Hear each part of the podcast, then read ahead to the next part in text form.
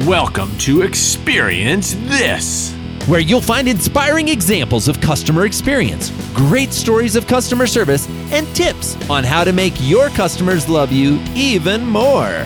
Always upbeat and definitely entertaining, customer retention expert Joey Coleman and social media expert Dan Gingiss serve as your hosts for a weekly dose of positive customer experience. So hold on to your headphones. It's time to experience this.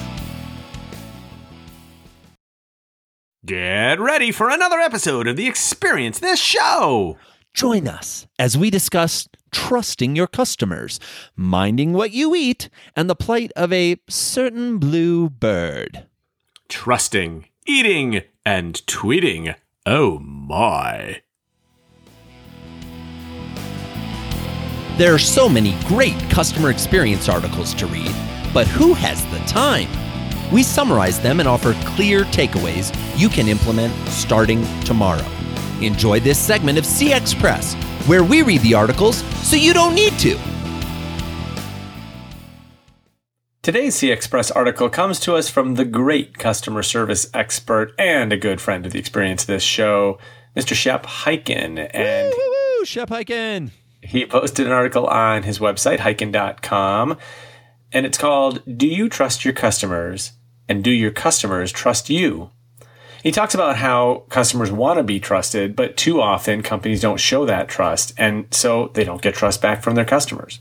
You know, in a Danny, in a move that was very near and dear to my heart, being an Iowa farm kid, or at least growing up in Iowa. For all the people that actually know me, I didn't grow up on a farm, so I won't insult farmers by saying I grew up on a farm. But Hyken tells this story about a farmer who owns a fruit and vegetable stand. And what he does is he lets the customers pay on the honor system.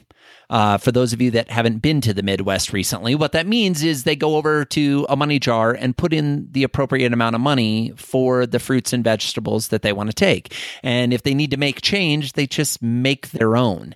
He trusts the customer to do what's right. And what's interesting is this method actually ends up saving his business money because he doesn't need to hire a cashier or buy expensive payment equipment. He shows his trust in his customers, they trust him back, and everybody gets along beautifully. And what I love is that Shep compared this to an experience that he personally had at what we'll refer to as a leading guitar retailer. Although, is, is there really more than one guitar retailer? But okay, a leading guitar retailer. a leading guitar re- retailer. Uh, and he walks in, and they have a desk there, and there's a full time employee whose whole job is to check all the equipment that people bring into the store and to make sure that they don't carry it along with them in the store. And so, it, you know, they're worried about people shoplifting. And it turns out that this anti shoplifting desk, as it was called, ended up costing the company way more money to manage and to staff than the value of the merchandise that they were losing from shoplifting. And in the process, they also ended up insulting some of their best customers, including the guitar playing Shep Hyken. I mean, I got to say, Dan, I'm sorry. This drives me insane. It drives me insane because what happens is we treat all our customers when we do this type of behavior like our worst customers, right? The presumption is you're dishonest. The presumption is you're going to steal something. And we've all had this experience walking into a store where they're like, I need to check your bag, or you can't carry things from another store in here. And I'm thinking to myself, how big of a problem is shoplifting? And is this really the solution to, you know, it's kind of like the grown up version of the hall monitor standing at the front door. And, and nobody really was excited about the hall monitor in school. We're not excited about the hall monitor in a retail organization. You know, trust is such an important piece of the customer equation. It takes a long time for a company to build up trust with a customer and get a customer to spend their hard earned dollars there. And yet it's really easy to lose, which is exactly what the guitar store did. I'll give you another example too, Joey. I was at a store once, I was trying to find some shoes. And this store decided that they were going to add a security device to the shoes. And unfortunately, the security device basically sat between the shoelaces of the two shoes. So I quite literally could not try on the shoes. So do you think they got my business that day, or do you think I bought my shoes somewhere else. It's so ridiculous. And I mean, I get it. Retailers need to have some form of security because, yes, there are shoplifters. I get that. But you don't need to punish every customer you have just because of one or two bad apples. It, it sends the wrong message. And at the end of the day, it's heartbreaking that the behavior of one customer can ruin it for everyone. I mean, I, you know, this is like when you go into a place and they say our bathrooms are not for customers, they're only for employees. It's like, wow, thanks for the human decency. Or I, I think Shep even had this in the article, if I'm recalling correctly, uh, a cartoon illustration of someone at a bank using the pen to fill out their deposit slip, and the pen is chained to the desk. I mean, stop and think about the message that sends, right? This is the organization you've trusted to keep your money, yet they won't trust you to hold a 35 cent pen without chaining it to the desk. It's exactly. Ridiculous. And I think that what companies tend to forget is that this is all part of the customer experience. And this is, you are basically telling your customers how to feel about your company. And so, do you want them to remember your company by the fact that the pen was chained to the desk? Or do you want them to remember your company by something else? Maybe that the teller was really friendly, or that there were free lollipops, or some other thing that contributed to the experience. Absolutely. Every interaction you have with a customer is an opportunity to not only build trust, but to show them that you trust them. And so I think a big opportunity for our listeners is to go look at your business at, with a with a skeptical eye and say, are we doing things that belittle our customers or that send a subliminal message to our customers that we don't trust them? And if you are, please stop doing that. It's better to trust them. Trust me, it'll all work out in the end. We spend hours and hours nose deep in books. We believe that everything you read influences the experiences you create. So we're happy to answer our favorite question What are you reading? Joey, I am so excited to share this book with you. This is one of my favorite books of all time, and it's called Mindless Eating by a guy named Brian Wansink. And this is basically about the psychology of food and how we eat and why we eat. And let me just set this up for you. So, what Brian did is he owns a restaurant that customers think um, is basically like a uh, a student chef kind of a restaurant, like a, a training facility, right? So they know okay. it's a different kind of a restaurant, but but other than that, they really don't know why it's a different kind of a restaurant. As it turns out, the restaurant has two different sides, and almost every night, Brian is running some experiment that is between the two sides of the restaurant. Really? And let me give you a couple of examples because I think they're absolutely fabulous. So, the first example is everybody who walks into the restaurant gets the same speech from the maitre d'. The maitre d' says, We're so happy to have you here tonight. We'd like to offer you a complimentary glass of wine. Half of the bottle uh, excuse me, half the bottle. we, we, we'd like to offer you a complimentary half of a bottle of wine.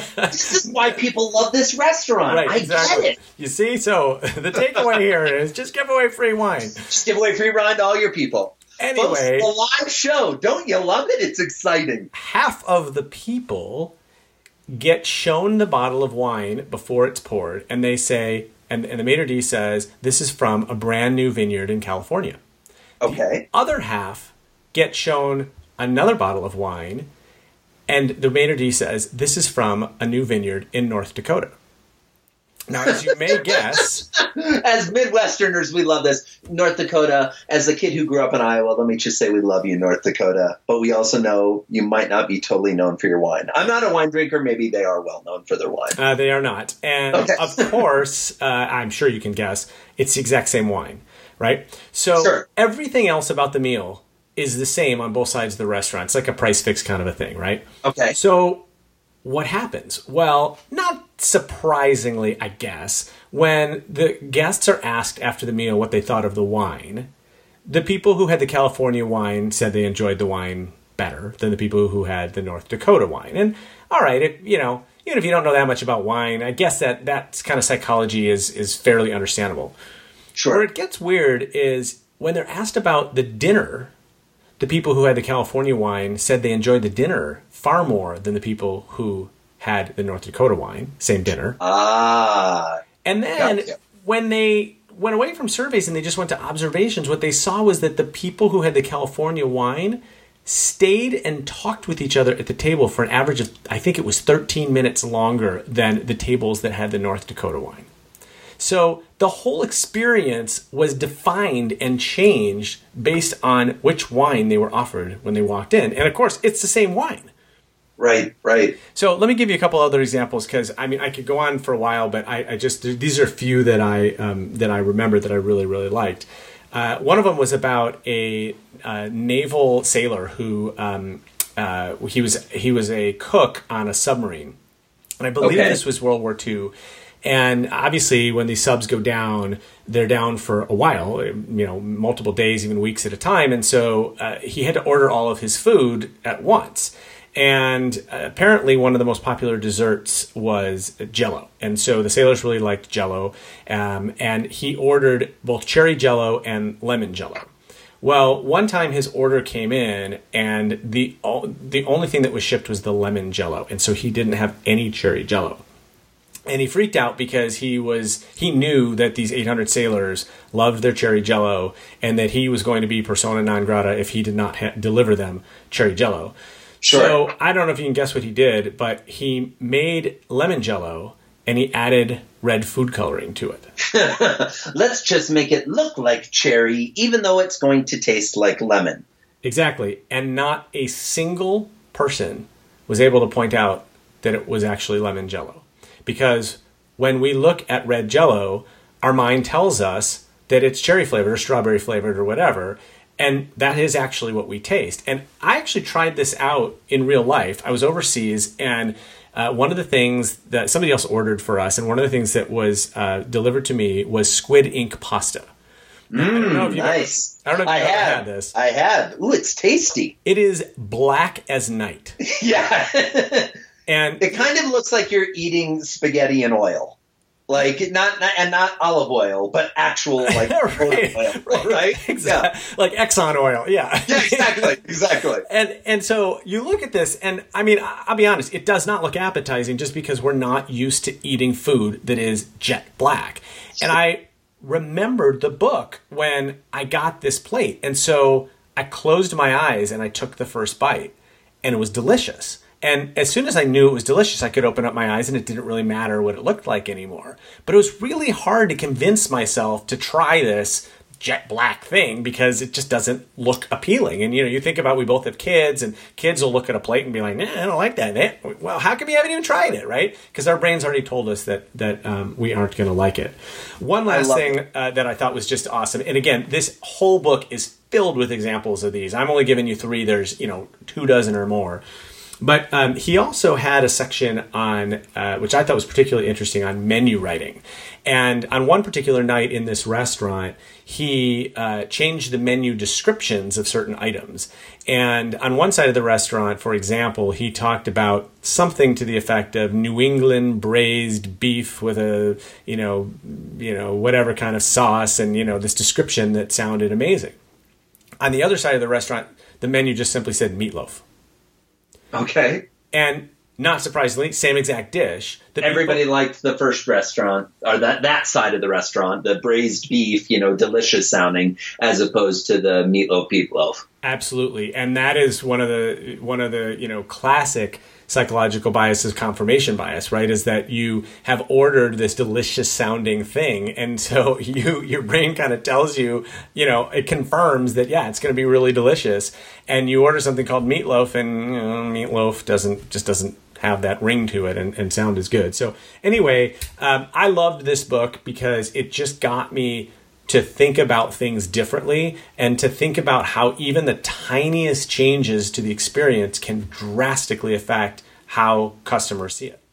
Dan, I, I love it. I have to admit, when you when you first, I have not read Mindless Eating. Okay, this this was a new one to me when you brought it up on on the show today, and I, you, you've convinced me. I want to go read this. And what I love about it is it proves the point of the the what are you reading segment that we like to do and why this is on our show because I know both of us inherently believe that every book you read as a customer service professional, a customer experience professional, somebody who's just interested in why human beings do the way do the things the way they do and how we can effectuate their behaviors uh, by how we show up as an organization. This proves the point perfectly. And not only do I want to read the book, I want to go to the restaurant. This sounds amazing. yeah, the going to the restaurant would be pretty fun, uh, especially if you were trying to figure out what was happening. Which side? Yeah, which side we were on, right? Yeah, which, our, what we need to do is go to the restaurant, and you have your meal on one side, I'll have my meal on the other side, and we'll try to figure out who is in the control group and who is being tested. I love that. I love that. And the side I hope I get, there was one other story that you just reminded me of. I don't know why, but there's one other story where they actually rigged up something underneath the soup bowl where it continued to feed the soup bowl. So as you ate the soup, it kept replacing it with more. So the, and, so the never-ending bowl of soup. Yeah, and, and of course, not surprisingly, the people who were getting the continually refilled soup ate a hell of a lot more soup than the people who just got a bowl, and they didn't know what was going on. But I, if sure. I if I go, I hope I get that side because I, I I really want the soup. More soup for all my people. exactly. we usually see eye to eye. Except when we don't. See if you find yourself siding with Dan or Joey as we debate a hot topic on this segment of Agree to Disagree. Okay, so on pretty much every episode of the podcast, at least once, if not multiple times, Dan makes fun of me about my lack of Twitter presence. And for those of you that might be listening uh, along and finding me uh, on Twitter, you'll notice that I have 306 followers. Uh, ironically enough, all of these came uh, when I spoke at uh, Social Media Marketing World earlier this year. And literally all of those people started following me like within a day of the keynote. And I was thrilled and honored to be a keynote speaker.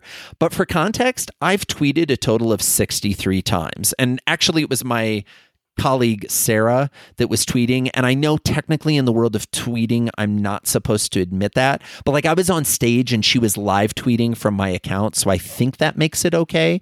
And if I broke the rules of Twitter, I'm sorry because I just admitted that to the world of podcast. So obviously, Twitter ain't your thing. no, it's not.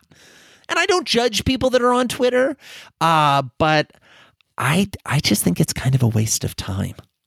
All right, so as a guy who's coming up on twenty five thousand tweets, Ooh.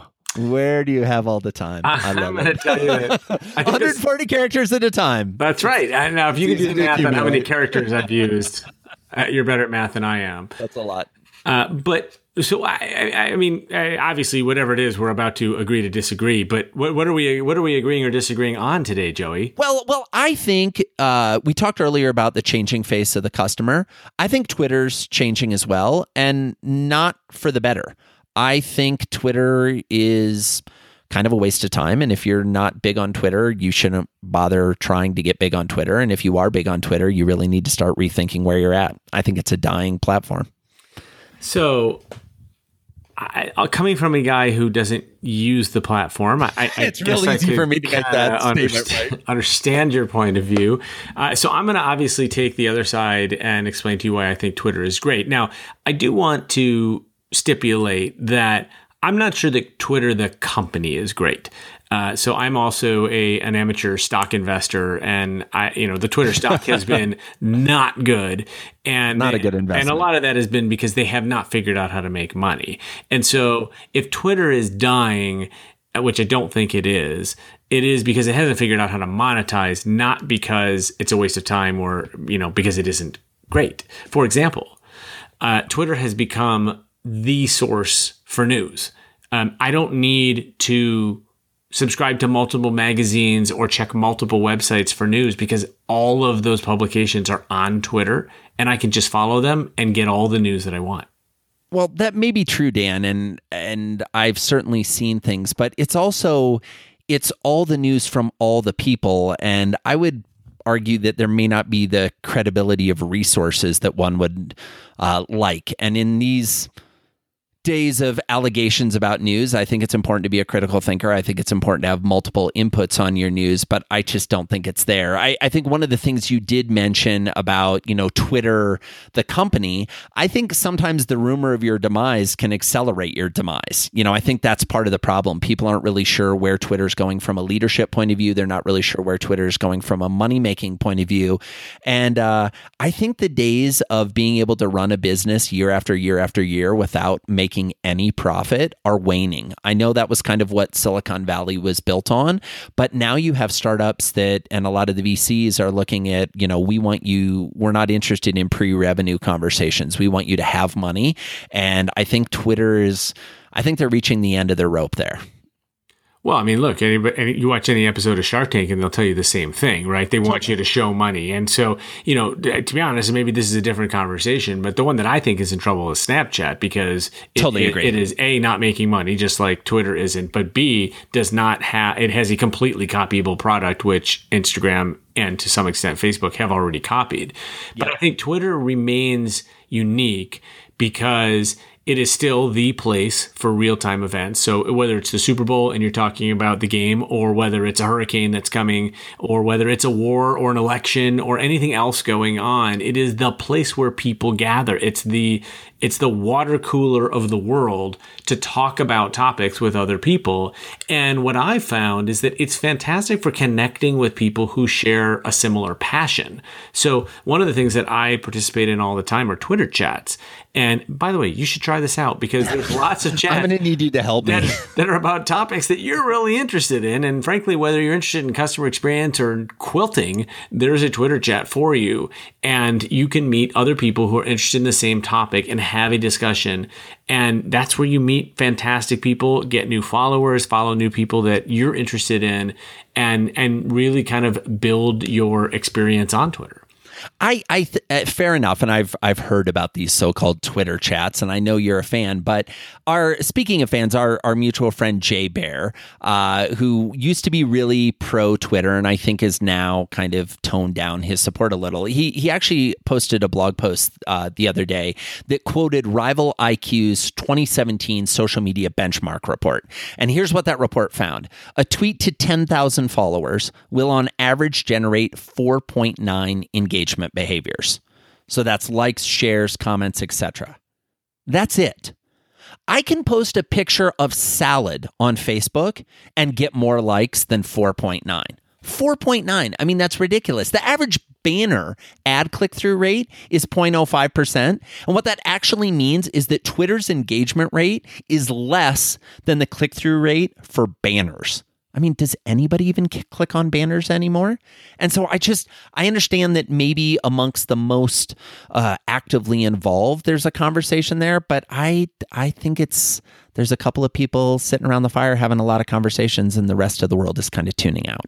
So listen, I love Jay and have been accused by more than one person of having a bit of a man crush on Jay.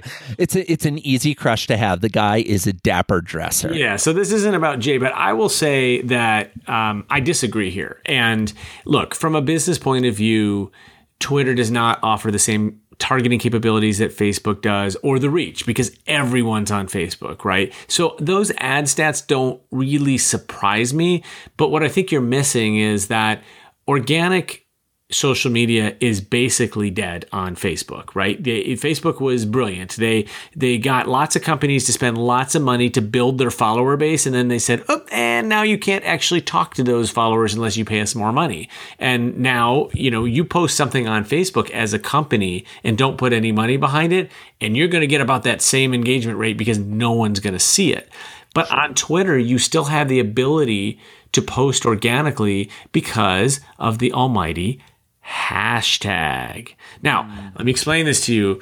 Uh, Joey, because you know I know you've spent all of like three days on Twitter, but the almighty hashtag is a way that we sort conversation.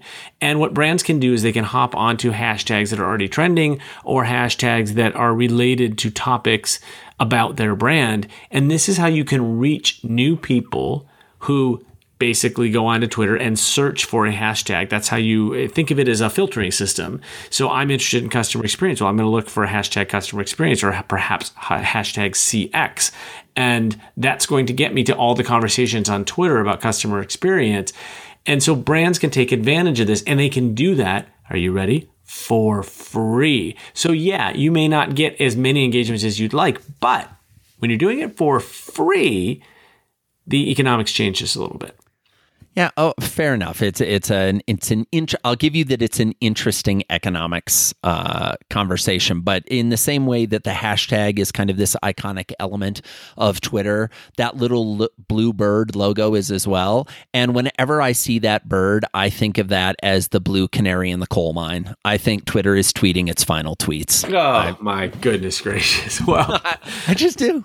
I I think that the, uh, the the demise is premature here because Twitter has also become a part of the fabric of society, and certainly in the U.S., but also when you look overseas at Japan and other countries, the, you know it is absolutely huge. I mean, look in the U.S., our president tweets Everybody listens. Don't even then, get me started. Don't even get me started on that. I thought we would go this entire segment without talking about that, but okay. And look, this enough. is not a political show, but no, no. what happens after he tweets?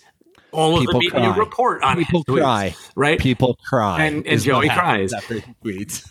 and so it has become a, it's become i mean think about just a few years ago you never saw reporters at reputable publications like the washington post and the new york times citing tweets as sources. And yet now somebody tweets and it must be true. And it and, and the tweet itself becomes news. So, you know, the question of whether Twitter stays alive ultimately will be an economic question. And again, this is not a discussion about the stock market either or about the valuation of the company because I do think they've got a lot to do there. They have to figure out how to make more money, frankly. I mean, they, they have to monetize it. But even if they can't do that, I think that Twitter's end is actually probably an acquisition by some other company that doesn't necessarily need it to be an advertising generator and that can use it more as an asset. Dan? Joey? I guess we'll just need to agree, agree to, to, disagree. disagree. Eh, maybe. All right, Joey, listen, I got to go because I need to tweet. I don't think I will ever say that. Well, maybe you just have a bad case of hashtag FOMO. Go ahead and look that up after the show. Listen in while we try to stump and surprise each other with a fantastic statistic from the worlds of customer experience and customer service. It's time to check out this number. Okay, Joey, the number this week is 89%. What do you think that refers to? Dan, I'm picturing you back in junior high, and I'm thinking 89% is the chance that you were going to wear neon and look like a human highlighter when you went to the junior high dance. Well, as a matter of fact, I was a fine dresser in junior high. Stiller snappy, too. Yeah. Anyway, that wasn't talking about me. 89% was actually talking about the percentage of customers that switch brands due to poor customer experience. And this comes from our friends at Oracle CX Cloud, our fine supporters of the experience of this show. Thank you. Thank you, Oracle. Thank you. And their ebook, Digital Transformation Three Areas of Customer Experience to Invest in Right Now. Dan, this is music to my ears you know, so many people ask what really is the value of a successful customer experience and how does it really hit your bottom line? Folks, it's pretty simple. If you don't give a great experience, they're going to switch. 89% of them. You it it doesn't work in this day and age with as many options as there are, with as many places for them to shop online at other brands at other stores. If you're delivering a poor customer experience, you're going to see it hit your bottom line. It's not enough anymore that you're the only game in town because frankly, you're not. So you got to get that experience right. And the fact is, customer experience is becoming the ultimate differentiator for brands because it's the one thing that's really, really difficult to copy if you have an amazing, memorable, remarkable experience. Speaking of amazing, memorable, and remarkable, Oracle.com slash connected CX will offer you an amazing, memorable, and remarkable ebook, Digital Transformation, three areas of customer experience to invest in right now that is downloadable immediately for free with no information exchanging hands. However, if you give your email, you can pick up two additional customer experience reports. Thank you once again to the Oracle CX Cloud for being the sponsors of the experience this show. Wow! Thanks for joining us for another episode of Experience This. We know there are tons of podcasts to listen to, magazines and books to read, reality TV to watch. We don't take for granted that you've decided to spend some quality time listening to the two of us. We hope you enjoyed our discussions, and if you do, we'd love to hear about it. Come on over to experiencethisshow.com and let us know what segments you enjoyed, what new segments you'd like to hear. This show is all about experience, and we want you to be part of the Experience This show. Thanks again for your time, and we'll see you next week for more Experience This.